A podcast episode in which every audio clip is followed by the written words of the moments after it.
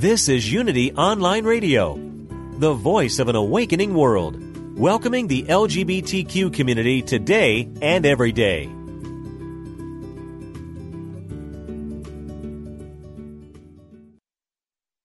The content of this radio show is not intended to be a substitute for professional medical advice, diagnosis, or treatment. Always seek the advice of your physician or other qualified health professional with any questions you may have regarding a medical condition. Welcome to One Soul Radio, an interactive conscious conversation grounded in psychology and inspired by spirit, with Steve Hassenberg and Callie Alpert. Hello, friends, and welcome to One Soul Radio here on Unity Online Radio. This is the show that is for you and by you. and I have a little little frog in my throat. Pardon me. A virtual communi- uh, community creating conscious conversation and the opportunity to have a place to delve a little deeper into your life than you may do on your own. We are the show that is grounded in psychology and inspired by spirit offering you a unique perspective from both worlds at the same time. My name is Callie Alpert, here in the Central Hudson Valley in New York with my dear friend and spiritual psychotherapist, Steve Hassenberg. Hello. Nice, nice to see you again, Callie. Nice to see you and hear you. Thank you. I want to give a shout out today. Okay. To a wonderful movie that's on Apple Plus. Mm-hmm. And it's called The Year the Earth Changed. Mm-hmm. And it's David Attenborough, who at 93 is still going full guns. And it's yep. a it's a extraordinary piece that was filmed during the lockdown in seven different countries. Uh, the drone shots of empty streets or something mm-hmm. else. But even more than that, it's how the animals repopulated the world. Yeah. And it's just wonderful. Yeah. Well, shout out to Sir David, number one, because he is such a legend and an icon, and he's devoted so much of his life and used his platform, even though it's not what it was called when he was starting out. He was way ahead of the curve um, in environmentalism and animal rights and Mother Earth and all those things. So, um, yeah, you remember we talked about it the other day, and I have mm-hmm. to. I know I've seen bits and pieces. I think I might have watched the whole thing a while ago, and I have to re, I have to revisit it. But absolutely, what I've seen and remember is beautiful. So, shout out to them. Um, and sort of a little bit of a segue into our show today because we are talking about the different ways that um, we've been climbing out of slowly but surely, hopefully, climbing out of COVID. So today, I ask our listeners or actually, I will um, request of them to raise your hand if you love change and uncertainty. Everyone, I see one hand raised, and that would be Steve's. Buddhist teachings remind us that uncertainty is natural to ordinary life. The more we can make peace with that reality by finding the safe refuge that resides in each of us, the less we will suffer that as the world hopes to turn a collective corner coming out of a pandemic, I think many of us share an expectation or hope that we're wiser, we're bolder, we're clearer on what our lives mean and where we're going. I know I've spent a lot of time trying to come up with answers, but then I wonder if I really have. Um, so you is it have, Callie? Have I? All right. Well, then you can help me. You can Oh, you can right. be my my testimony there because sometimes you know I'm not so sure.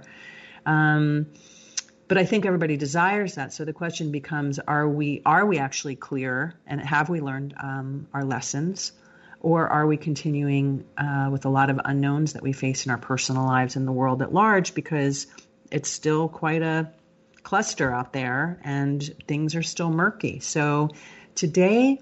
The show is The Beauty of Uncertainty. We're going to discuss the many ways that uncertainty continues to plague us, and offer ways to embrace and perhaps even celebrate the beauty of uncertainty.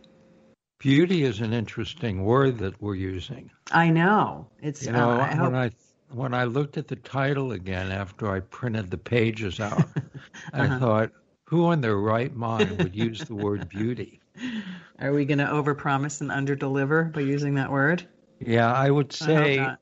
I would use the maybe the word raw beauty, Mm, right? hmm Because when people are going through periods of uncertainty, it certainly isn't beautiful, right? So somehow we're going to explain why that word wound up ahead of uncertainty. Mm. All right, once we can figure it out for ourselves. Although not to get too like digressive here right out of the gate, but why not? You know, I've often when I think of the word beauty, you know, my definition, we've talked about this in other shows, maybe when we did our perfectly imperfect wabi sabi show. that I um I actually find most raw, unpolished, unfinished um, like you said, raw things more beautiful. Mm-hmm. I I find more beauty in imperfection.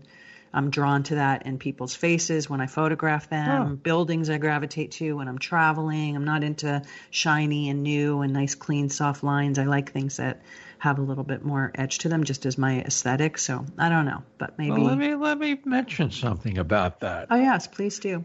So when I was in Florence, what I was most attracted to was Michelangelo's unfinished sculptures. Mm.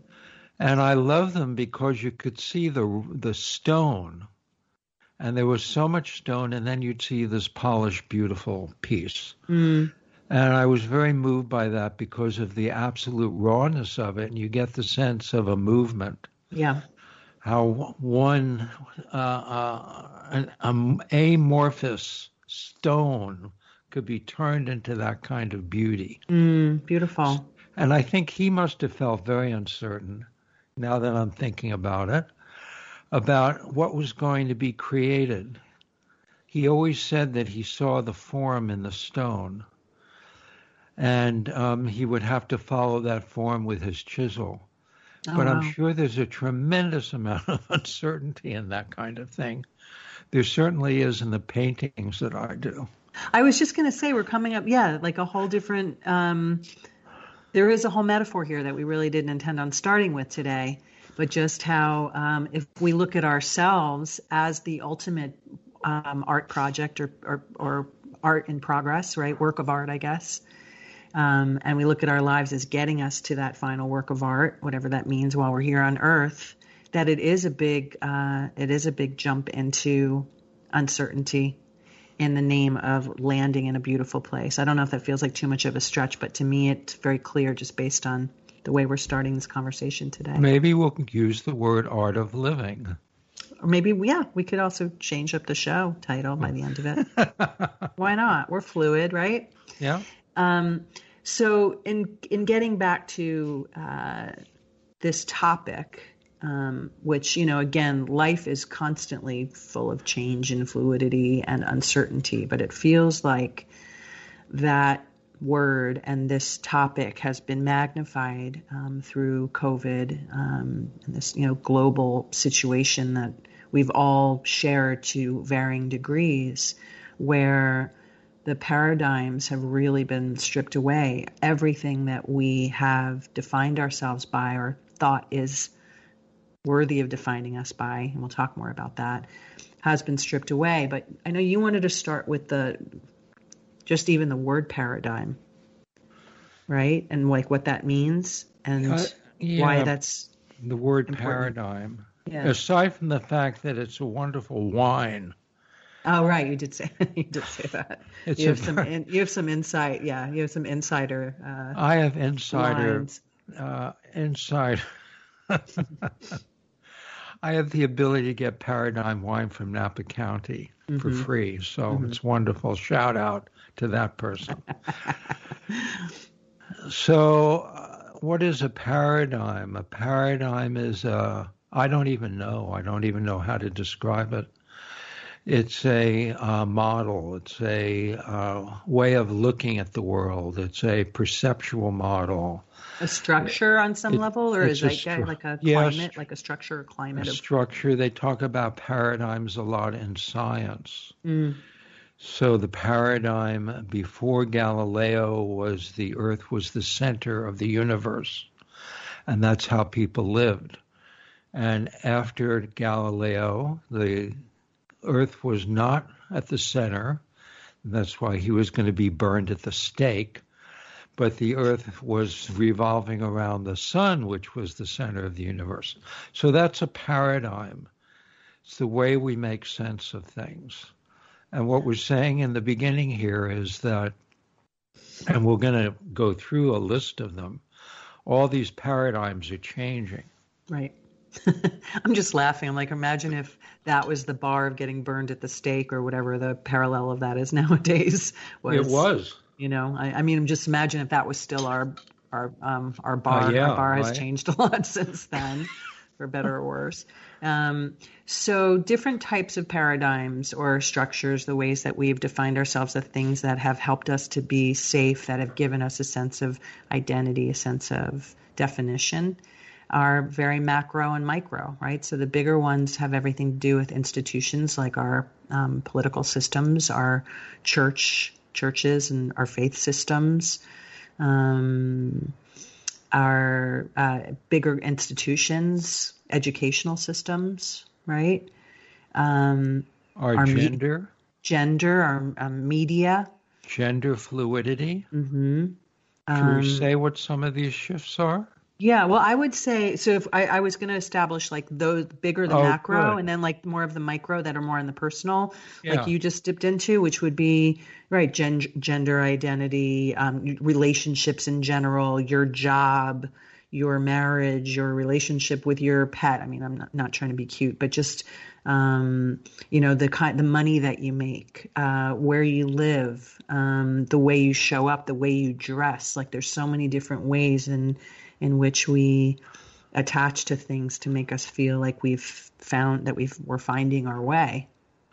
Right. I think a good example of a paradigm shift is I had a friend who was a composer and he used to dress like hip hop artists in town that I live in and nobody would dress like that.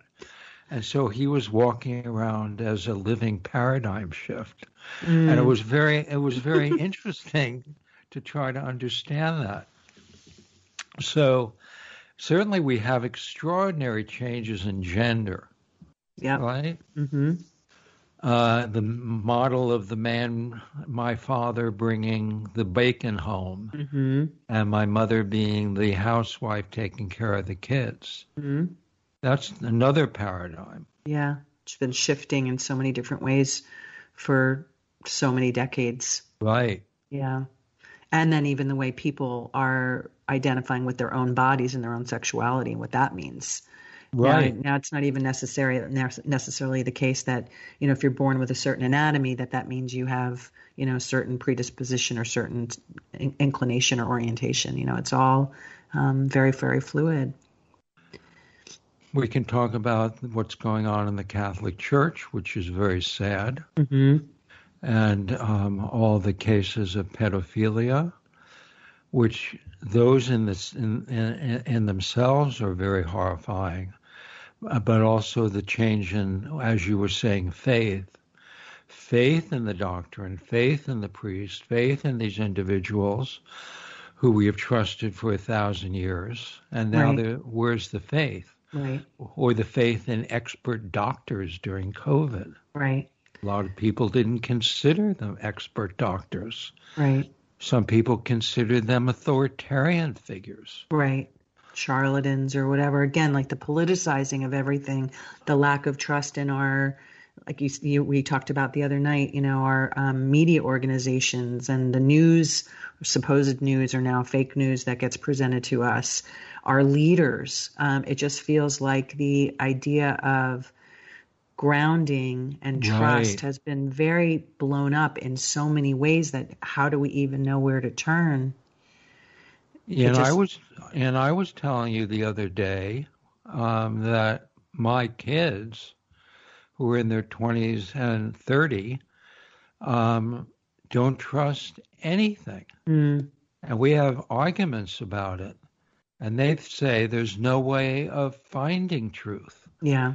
And I say there is a way of finding truth, and it has to do with aligning with yourself, which we're going to talk about later. Right. So I don't want to give too much away.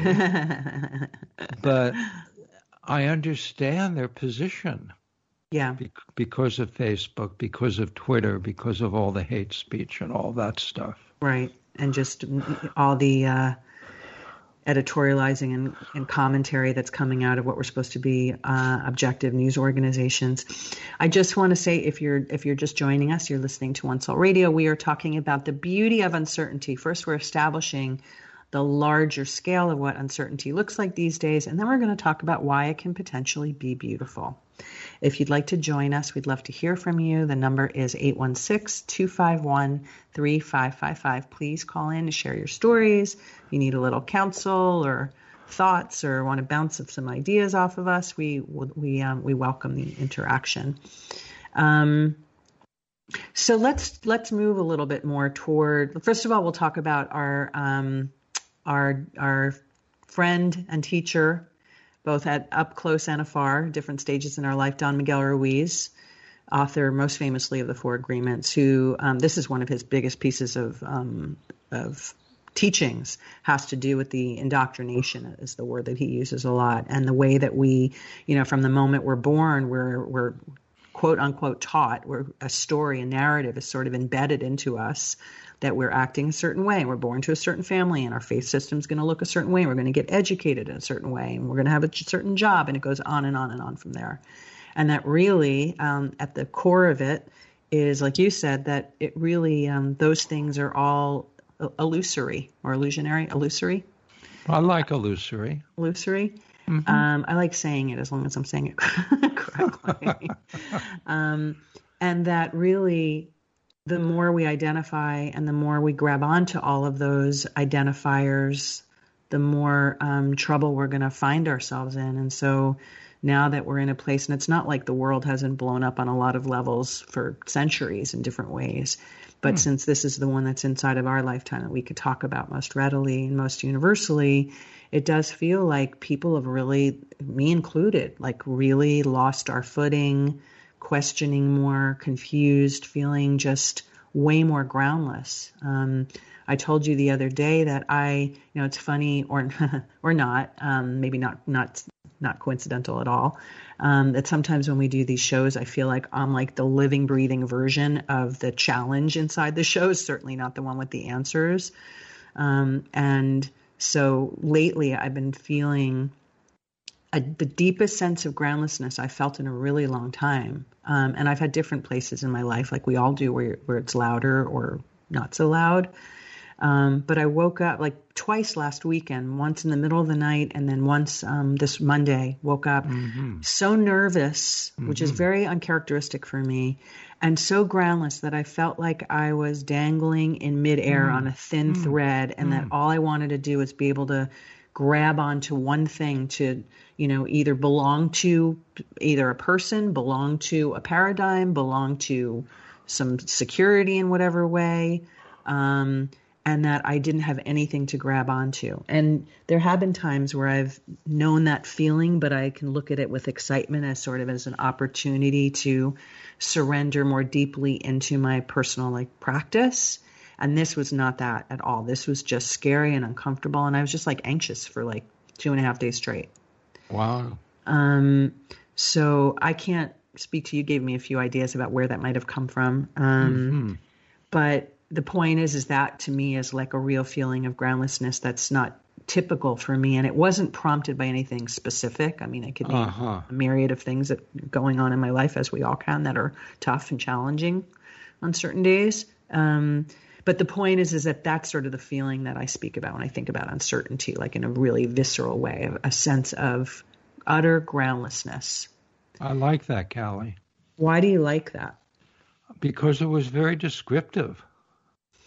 I, it made me feel my own groundlessness. Really? Yeah. But, I mean, there are two things about that. One is that, and I, I'll talk about it later in the show, the fact that I've spent years making a friend of my groundlessness, mm-hmm, mm-hmm. and I can talk about that. But it brought up a experience that I had about six or seven, eight years ago, mm-hmm.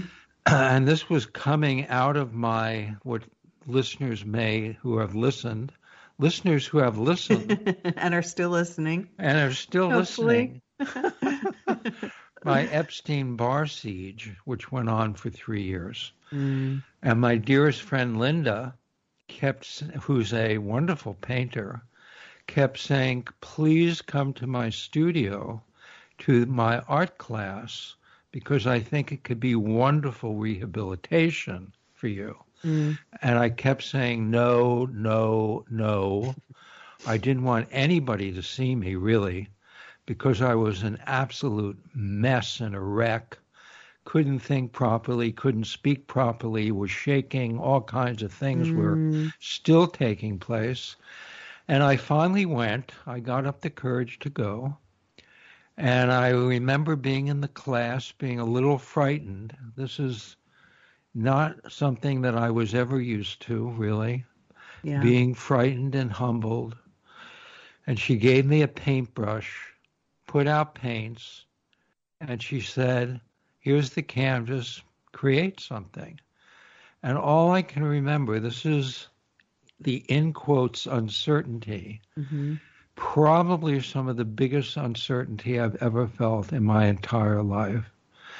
Because again, I didn't have access to my creativity. I didn't have access to my imagination. I didn't think. Right. Because your body my, was still dealing with my body residual? was really uh, very very fragile and when i put the paint on the paintbrush my hand was shaking yeah. and i was hoping nobody would be wouldn't be looking at me and so I something came out of me, and what came out of me was an interesting kind of abstract fish, and I really liked it and um, I held back my tears until later. But I thought, well, there's something to this. And that was coming out of an enormous feeling of fear, uncertainty, uh, walking into the unknown. And I kind of forced myself to do it. And the good news is that I'm still painting. And you're wildly talented, very good at it, I might say. Well, thank you. I have the benefit of seeing you right now, because we were able to see each other when we do our shows. And you have one of your beautiful pieces hanging over your right shoulder that I get yeah. to look at right now. Thank you. Um, I'm going to give. Can I give you a plug? Can I give you a little art plug? Sure. If anybody wants to see Steve's beautiful work, it's all on his website at stevehassenberg.com. I think it's under like a reflection section or art section. Yeah, that's very good. Yeah, check it out. Check it out. Um, so yeah, and that's a great example of like re-entering the world when in some ways, rationally or intellectually, you'd think, oh, I'm out of bed after three years. I'm re-entering the world. This is grounding just to be able to like be mobile and out and like back living your life and yet the idea of starting again and having to redefine or re-challenge yourself in a new way is must have been like a really groundless experience you know um, i actually felt like i was falling backwards mm-hmm. with no way of stopping myself. Yeah yeah. I know that feeling so well. I mean there's so many you know we talk again about the bigger piece of covid um, because it has been I want to say the great equalizer because we always you know we always recognize that everybody's right. had very unique experiences inside of this pandemic. But given that every person on the planet has been exposed to this situation in a you know universal way is um, really powerful and you know a lot of people have lost their loves lost family members have lost jobs have lost their sanity have lost their hope um, you know, groundlessness, I think, often results from what we th- think is a sense of loss. Absolutely. Right? Right. So I'm going back to Don Miguel for a minute, just mm-hmm. to define that a little bit more. The the idea of indoctrination was that we get bound. It has to do with being bound, mm-hmm. and it has to do with being limited.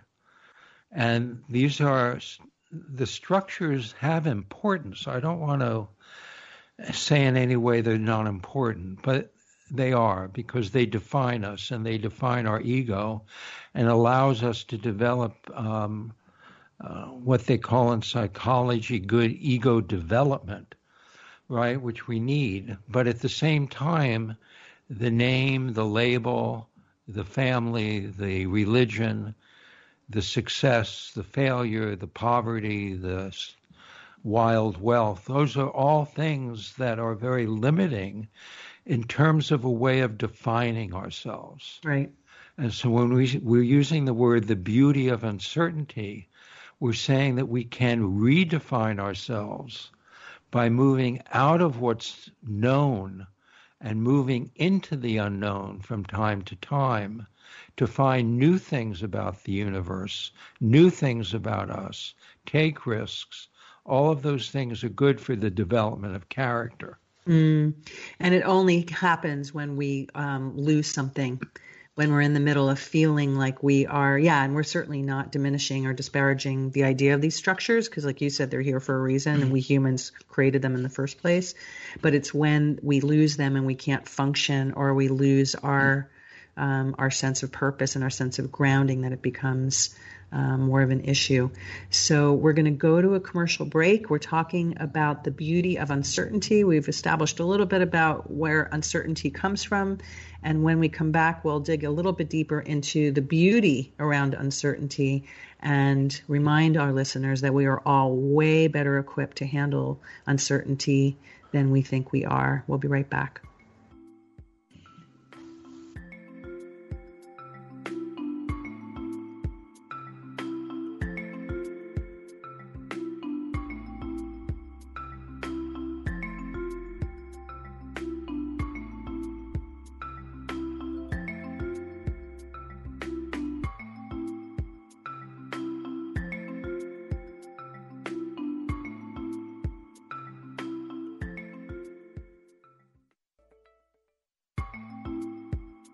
Welcome back to One Soul Radio with Steve Hassenberg and Kelly Alpert. Welcome back, everybody, to One Soul Radio here on Unity Online Radio. My name is Callie Alpert. I'm here with my dear friend, Sensei Extraordinaire. I haven't said that in a while, and I just love calling him that. Steve Hassenberg, and we are talking about the beauty of uncertainty, uncertain times, how we all know what that feels like in big and small ways, how collectively this planet and all of us little beings on it are experiencing a lot of dismantling in this last year and a half in even more intense ways. And so um, now I think it's time to move into how we can reframe this how we can sort of help everybody and ourselves, or at least me, to remember how to harness the parts of our inner warriors that really have a lot more faculty to um, deal and process with uncertainty that we might even know. And that really, this can all be looked at as a very beautiful and empowering thing if we just figure out the right way to process it, right? Well, certainly, um, right at the beginning of a big change, you don't feel that way. No, you feel like shite. Right? You just yes. don't feel that way. It's really scary.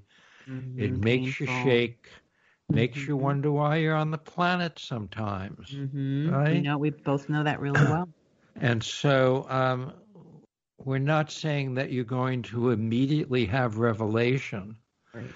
But what we're suggesting is in time, whatever learning was supposed to come forward and whatever um, new parts of your character were going to be discovered. That's all a possibility. Because it really, you know, in so many ways, it's about rediscovering parts of ourselves that we haven't known, mm-hmm. isn't it? Mm-hmm. It's like finding patience that you didn't have before when you're going through something finding compassion, finding resilience that you mm. never knew you had, courage, courage, bravery, rawness in yourself, maybe when things get stripped away that were like extra layers of clothes that you really, you know, don't need to wear on a hot day and, and they're just like more exposed. That's a great one. And so what it does, it pushes us to find new capacities, to widen out, to become bigger people, mm. maybe to even love more at the end. That's what you always say came out of your illness. It did. I really learned to love more and to be more compassionate toward myself in the middle of a nightmare. Right. And you're not somebody I didn't know you then, but I know you weren't somebody who needed to know much about lo- learn much about love. But I guess we're never it's never up to us because I struggle with this a lot when I'm trying to process things and go, walk through them and have some space around them. Haven't I done this enough? Haven't I already learned? And the answer is no. If it's still presenting itself, or if you're, you know, we can go on the woo woo direction here. If your higher self, your highest soul, is still bringing certain stories and experiences to you, then no, you haven't learned enough yet. Perhaps you haven't surrendered That's quite right. enough yet, or it's just um, that there's an opportunity to go deeper just when you don't want to. thank you, for that, uh, thank you, Callie. It's well, exactly it.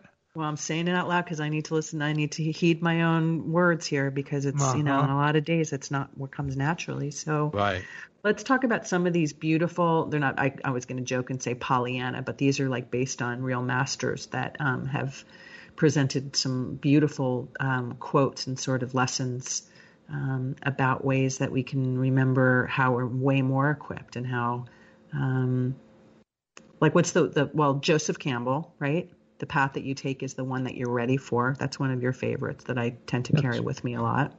One of my favorite quotes should right. we talk about Joe? Yeah, because I still, you know, again, when I try to put myself in the head of just, you know, our listeners or people that may might have not even started on their path or know that they have a path, you know, I always I could I could say easy for you to say, you know, how do uh, who know how do we know that that's true? How right. do we how do we gain trust that that is really the case? Joe, Joseph Campbell, professor of mythology at Bard College, um, one of the great legends in mythology in the 20th century. He actually said that quote the, the path that you've taken is the path you're ready for. Mm-hmm. And um, he came up with this idea that's used in most films and literature of the hero and heroine's journey he actually didn't coin heroine. That was coined later by a female mythologist. Ah, that I didn't know. Interesting. Makes but sense. Because he was writing in 1949 before there were heroines, in quotes. Right. There weren't any women on the planet then. So. Right. Mm-hmm. Right. And uh, the hero's and heroine's journey has to do with, very simply, you're going along leading a very normal life, and all of your labels are on, and especially your designer labels. and then all of a sudden, something happens. What happens? A child dies. There's an accident. Um, Your house burns down. The house burned down. The war takes place illness. Illness comes a night too many nightmares in a row. Something happens mm. that throws what's been normal up into the air. Right. And what we try to do we and most people do and we talked about it before in danger we try to put everything back together quickly. Right all that's our pieces, human reflex. All the pieces of the puzzle put them back together but they don't go back mm-hmm. together. Get back to normal. That's one that's that's very popular now. Let's get back to normal. that's right, exactly. When are we going to get back to normal? Mm-hmm. Hurry up. Mm-hmm. So all the pieces are flown in the air, and they can't. They don't come back in the same way. And then you're faced with the unknown. You're faced with what's uncertain. And then you have to go inside, like I was talking about a few minutes ago, and find ways that you're going to move forward. And in doing that, we stretch ourselves a lot. And what Joe Campbell says, and it's more detailed than that, but we're not going into it. What Joe Campbell says, when you face the demon, and he's calling this the demon, the adversity, and you do it well, you come back to yourself different, but with superpowers. Mm, so beautiful. So beautiful. You know, I relate to that on so many levels. So we're going to get um, momentarily. We'll get into some like how what are those some of those coping mechanisms can be, and actually some of the steps that can help walk you through this process. Which first of all, you have to decide that you want to. A lot of people don't want to, or it's not what their um, you know their sensibility is about. Um, but probably if you're listening to the show, there's a, there's a little piece of you that you know that is capable of at least wanting to and desiring that. Everybody everybody desires getting through their pain, um, but if you reframe it so you can get to your lessons or get more deeply to yourself, then you know even an extra step to take. You know, but I think about all the times. Still, I'm still in it on so many levels. All the times in my life, different chapters where all the external markers were just really um, challenged for different reasons um, whether it's a relationship or money or professional or family or parents or trauma as a child or you know just a, a whole load of, um, of, of different death of my boyfriend years ago. I mean, we all have you know um, different things that happen through the course of our lives, and what I've realized is that, um, first of all, once I've committed to number therapy and a practice and found my different tools, certainly it helps tremendously. And it's always a work in progress. But to have that toolbox being built and make that commitment to yourself is a really empower empowering and beautiful thing. And it got to the point where I think I said this to you a few years ago. There were times where I was like in a really dark place and I almost found it sexy and exciting because I felt like I was summoning up my inner warrior princess, like right. the part of me that was really needing to come out and grow and find a voice in a way that was being forced, you know, of me. Uh-huh. Um, but then the next day I was exhausted and miserable and couldn't stand it and this whole practice and therapy and it's all bogus. And, you know, I mean, so my point in saying all this is that the pendulum's always swinging when you're in this process. There's days where it feels really heartening. There's days where you feel really defeated. There's days where you don't. I know you've even said there were times when you were sick where you wanted to forego like any of your practice and your, you know, belief system for a oh, while. I wanted I mean, to so, get off the planet. Right? Yeah. I mean, there's plenty of days where I'm like, it would be so much easier if, you know, um, if, if I wasn't going through all this, if I was already in, you know, floating on a cloud somewhere. So I think one of the one of the points I'm trying to make is that this is always a work in progress. It's never easy. It takes a real commitment and a desire, and it switches it it switches itself up constantly. It's just a constant swing from one side to the other until slowly but surely um, the pendulum starts to settle closer to the middle and the swings don't feel as extreme. Um, but the first thing you have to do is, is honor the fact that you're in a really tough place and give yourself permission not to soldier through and to feel the pain. Right. We always exactly. say that, right? To let to to just make sure that you give yourself enough love and enough space to feel what you're feeling. Exactly. And, right? Because otherwise, you're not going to get anywhere. Beautiful description, Callie. Thank you. I'm putting it in my book. um, so take it from there, and then uh, and we'll take our our caller today. Oh, we have some callers on. I think I, I see a caller or two that are being screened right now as we speak. Yeah, but after well, that, let's I, get. I want to hear more about like what you were saying when you get to the place where you know you're really trying to find an opportunity to go further, leaning lean further into this discomfort. We can we can hear our screener. We can hear our screen. I don't know if everybody else can hear, but maybe we can. Yeah, I'm not sure if everybody else could hear that, but we heard that. Go ahead, Steve.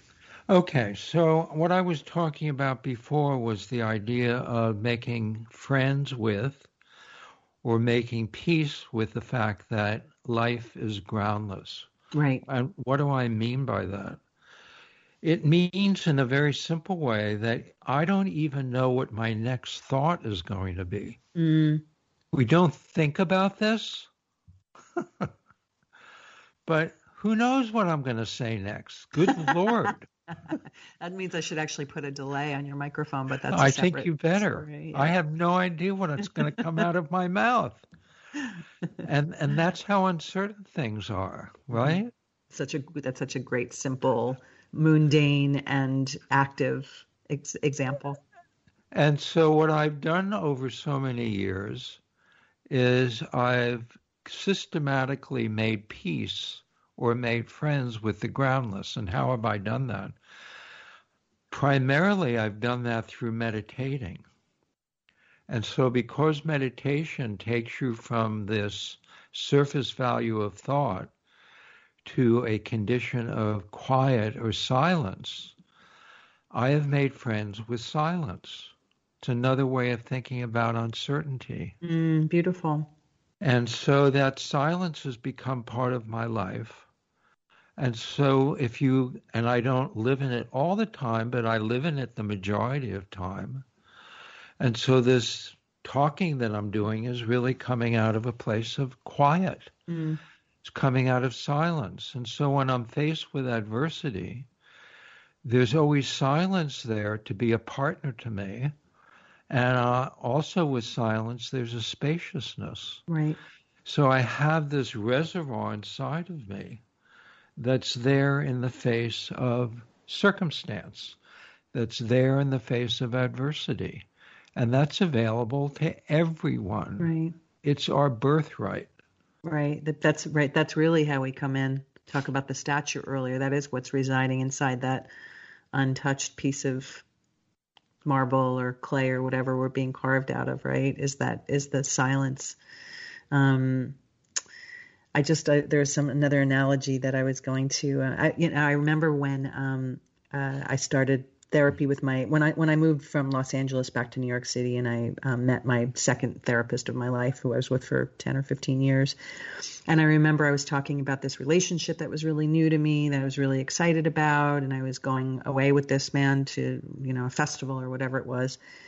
And um, I remember she said to me I can't remember the words but basically it was my first lesson in remember that that's not permanent that positive stuff's uh-huh. not permanent. Uh-huh. Um, and I remember being really angry and frustrated. Like, what do you mean? Don't cramp my style. I'm really excited about this weekend. Right. But it was just, you know, to the point of like always sort of staying in that middle ground and creating that space so that you don't get attached to when things are supposedly right. quote unquote good or bad and that you have that that reservoir. But this is what I was going to say. When I first learned um, TM for the first time, uh, I was working at the Dr. Oz show and they brought it in and it was just a great gift to our staff.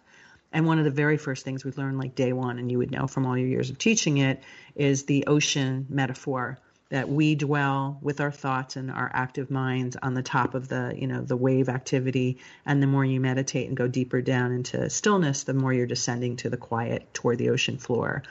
So it's kind of a cool um, just another another visual for your beautiful description. Shall we take our call our call we have a caller today yes Caller, are you there? I'm here. Hi. Hi. Hi. What's your name and where are you calling from? Um, I'm Jan, and I'm calling from Los Angeles. Um, Welcome. Do you have a question or a comment? You. I've got a question. Um, um, I've been suffering because I've recently lost two dogs mm. who were my deepest loves and companions and my life without them just seems so lonely and uncertain. Mm. Um, how how can I heal some of this experience I'm going through? Oh, first of all, blessings for the loss of your and your pets, and within a uh, short time frame is doesn't make it any easier for sure. Um, yeah. Well, grief is grief is grief is grief which I think you should speak to, but it's the, the, the depth of grief that people feel for pets and humans can be very comparable. Oh, it's the same. I, I lost my my husband um, when I was 25, mm. and I'm in my early 70s now, and losing uh, my boys, the pain is the same. The loss is the same. Mm love is love and loss is loss, you know?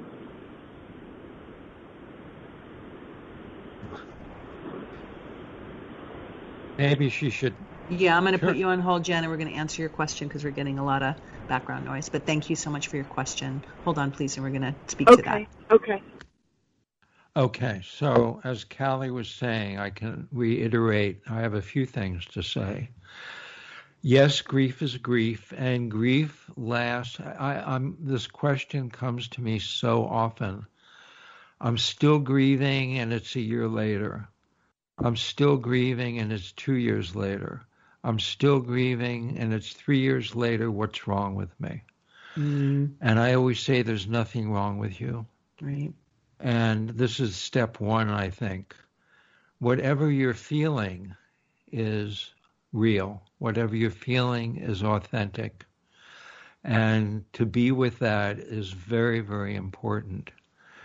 Um, the second thing that I would say, and this is a little different, uh, when we go through loss, and again, I'm not talking about the first few months, I'm not even talking about the first year.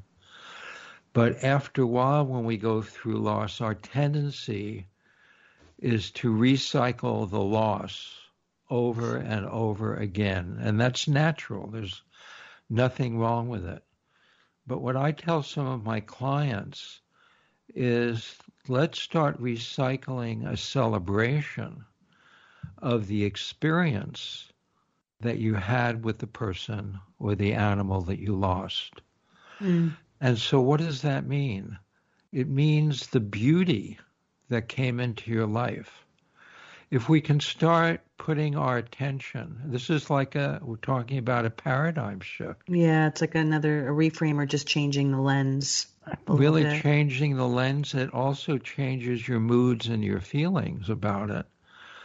Um, I would ask Jan to think about all of the all of the beautiful experiences even take just one.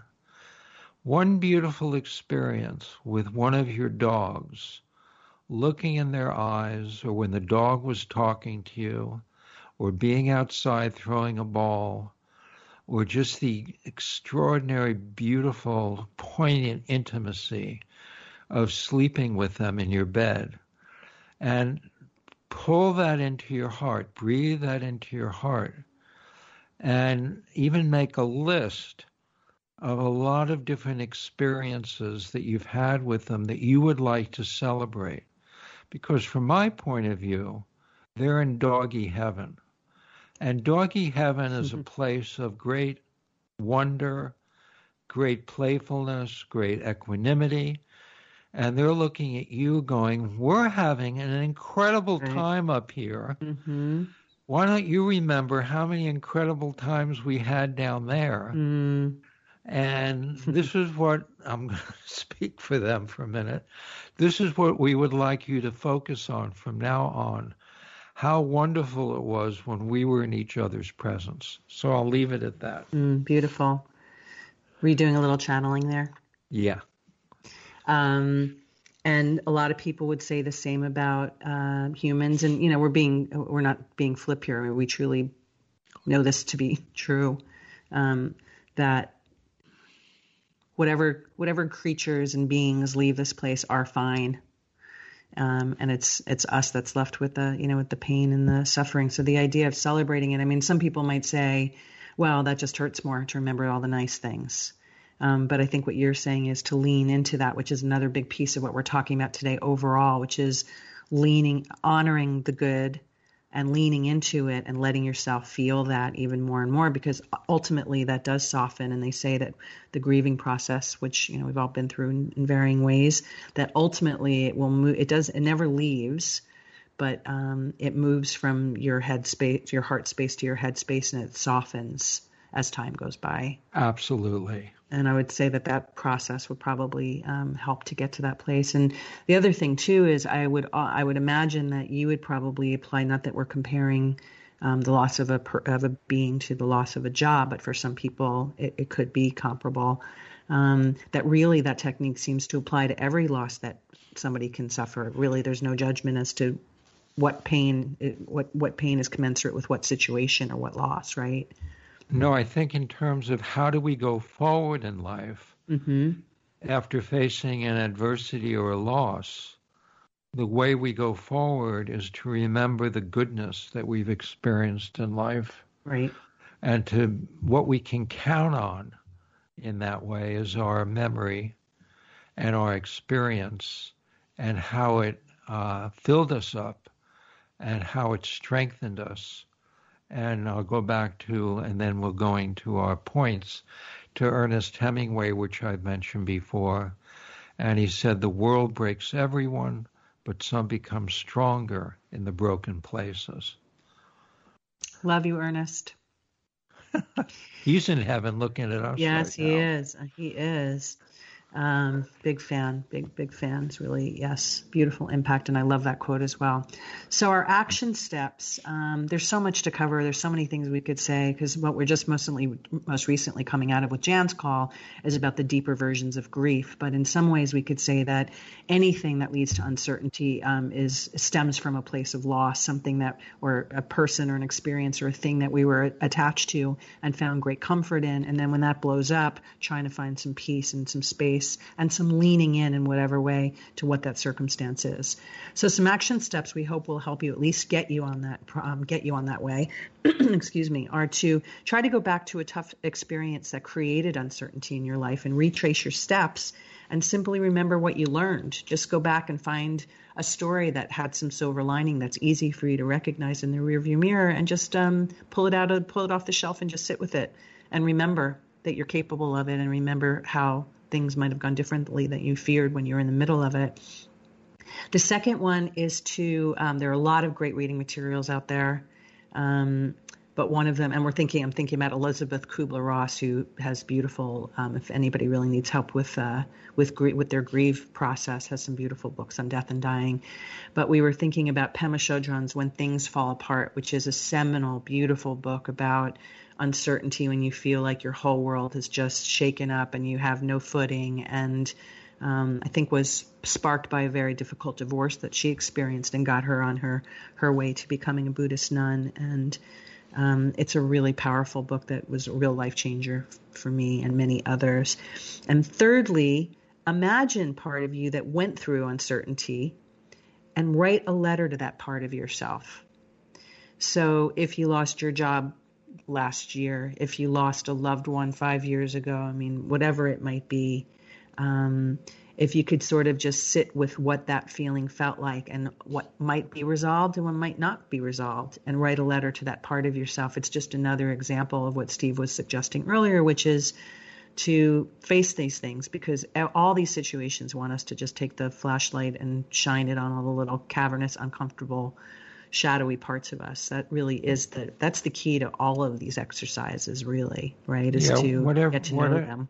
Yeah, whatever trouble we're having, whatever Mhm. pain we're in, all of that wants to be embraced by us. Yep. And so that's a universal you can keep in your back pocket. Mm-hmm. For everything. Bottom line for everything. really. As hard as it gets, as difficult as it is, the bottom line, the more you sit with it um, and let yourself face it, the more you realize that it's actually a big gift staring you in the face, but it rarely feels that way Right. until you walk through that. So, with that, we want to thank everybody for listening. You can find us on One Soul Radio on Instagram, Facebook, One Soul Radio podcasts. Please engage with us. Let us know topics and issues and questions you may have. Excuse me. And we thank you for listening. We'll see you next week.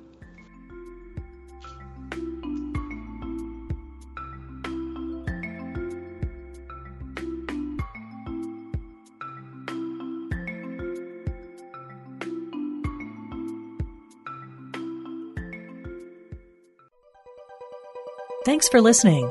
This is Unity Online Radio, the voice of an awakening world.